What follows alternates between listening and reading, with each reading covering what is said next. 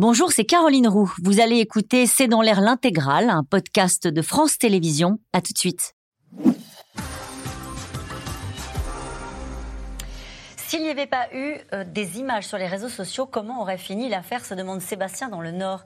Euh, peut-être avec vous sur cette question, à votre C'est difficile d'être catégorique sur la manière dont elle aurait pu finir, parce que personne n'a de boule de cristal, ni dans un sens ni dans l'autre. Maintenant, ce qu'on peut penser, c'est que la, parole des fonctionnaires de police aurait probablement été prédominante dans la manière dont le dossier aurait été traité, parce que non seulement, de fait, il peut être aussi d'ailleurs plus nombreux parfois que les personnes interpellées, et puis c'est vrai que dans les procédures, qu'on le veuille ou pas, il y a une forme d'asymétrie dans la parole. C'est-à-dire que la parole du citoyen est quand même prise en considération dans une moindre mesure par rapport aux fonctionnaires de police qui incarnent une position d'autorité. Mhm. Donc on peut penser qu'on aurait beaucoup plus facilement présumé l'état légitime défense que si nous avions des vidéos.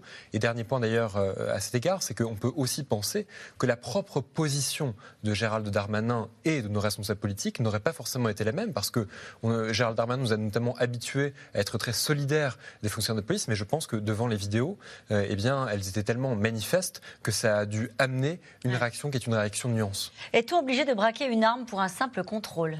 Bernard dans le Nord. Alors on ne sait pas ce qui s'est passé avant, on en parlait tout à l'heure. Oui, exactement. C'est-à-dire que, il était à moto, hein, ce brigadier. Il faut peut-être dire que c'était. Oui, absolument. C'est une brigade de motocyclistes en fait qui a, qui, a, effectivement mené cette. Suivait une Mercedes AMG. Euh, globalement, le fait de sortir un arme, euh, une arme, pardon, son arme de poing sur euh, un contrôle routier, quand bien même il y a une infraction, c'est plus, c'est plutôt l'exception. C'est même, enfin, c'est pas quelque chose qui se pratique fréquemment en France. Aux États-Unis, quand vous avez un contrôle routier, généralement, les policiers ont à minima la main sur sur le holster et sont prêts à dégainer.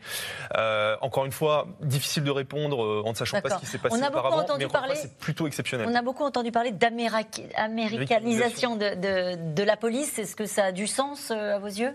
Je redonne toujours le même, le, même chiffre. Oui, il y a une augmentation des morts, notamment sur, les, euh, sur ce type d'intervention, sur, les, enfin, sur ce type euh, de faits, euh, donc les, les refus d'obtempérer.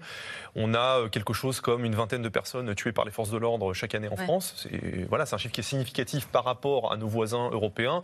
En revanche, il y a 1200 personnes tuées chaque année aux États-Unis. Donc on n'est pas, enfin, par Il y a une augmentation aussi des refus d'obtempérer? Auxquels sont confrontés les policiers Oui, oui. En l'occurrence, il y a une, il y a une augmentation des refus d'obtempérer. Je crois que c'est plus 50% sur une, sur une dizaine d'années. Et puis, bon, il y a une augmentation des, euh, des conduites sans permis, des infractions euh, liées aux défauts d'assurance, qui sont autant de raisons, en fait, de, de ne pas obtempérer. C'est que beaucoup de gens n'ont plus de points sur leur permis, ils n'ont pas, ils pas leur assurance à jour. Là, en l'occurrence, il avait, il avait 17 ans. Oui, et là, en l'occurrence, bah, il avait 17 ans, il n'avait même pas le droit de, de, de, conduire, sauf en conduite accompagnée. Euh, quand Macron déclare un adolescent qui a été tué, c'est inexplicable, inexcusable, ne se substitue-t-il pas à la justice?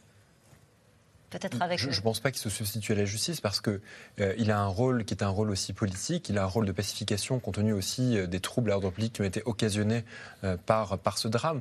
On voit bien qu'il y a une double temporalité. Il y a la temporalité judiciaire avec une phase qui pourra ou non conduire à la mise en cause, à la condamnation des fonctionnaires de police. Il y a une réaction extrêmement rapide qui est attendue de la part du pouvoir public. Parce que les images qu'on a vues sont des images euh, qui euh, provoquent une émotion, euh, qui est une émotion unanime, qui est extrêmement forte et qui ne peut pas occasionner un silence mm. de la part de notre pouvoir parce qu'il y aurait une situation d'incompréhension totale, non seulement pour les victimes et plus généralement pour les citoyens. Et puis vous parliez de la colère, du choc. On a entendu évidemment le choc de sa maman, la maman de Naël, qui appelle à une marche blanche demain.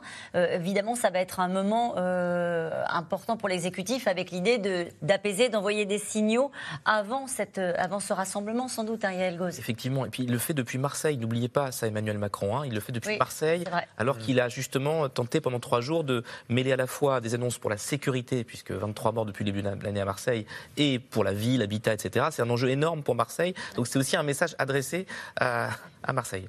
Euh, Yvette, dans le Finistère, pourquoi avoir modifié la loi en 2017 Ancienne membre de la police, j'étais opposée, les conditions de tir de défense devenant floues.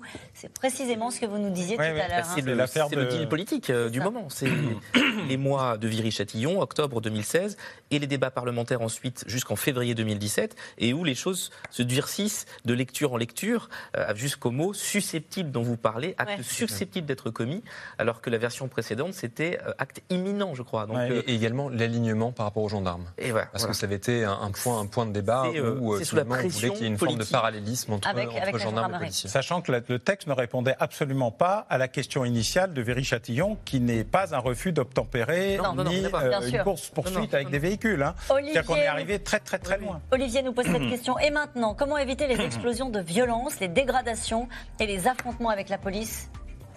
Bah, par la pacification, le dialogue. De toute façon, la construction d'un dialogue social, on l'a vu dans toutes les villes, notamment américaines, qui ont eu à gérer des désordres, des émeutes, etc. C'est qu'à un moment, il a fallu aussi changer la manière dont la police travaille avec les citoyens. Cette question, dernière question de Charlotte, nos policiers ne sont-ils pas dépassés, Alain Boer? Je ne crois pas qu'ils sont dépassés. Je pense qu'ils sont prêts. Et pour beaucoup d'entre eux, au niveau euh, local, dans, ce qu'on appelle euh, les cercles de qualité, ils ont des tas d'idées. Il faudrait juste que ça commence à remonter et que ça infuse. Merci à vous tous. C'est la fin de cette émission qui sera diffusée ce soir à 22h30. On se retrouve demain dès 17h30. Belle soirée.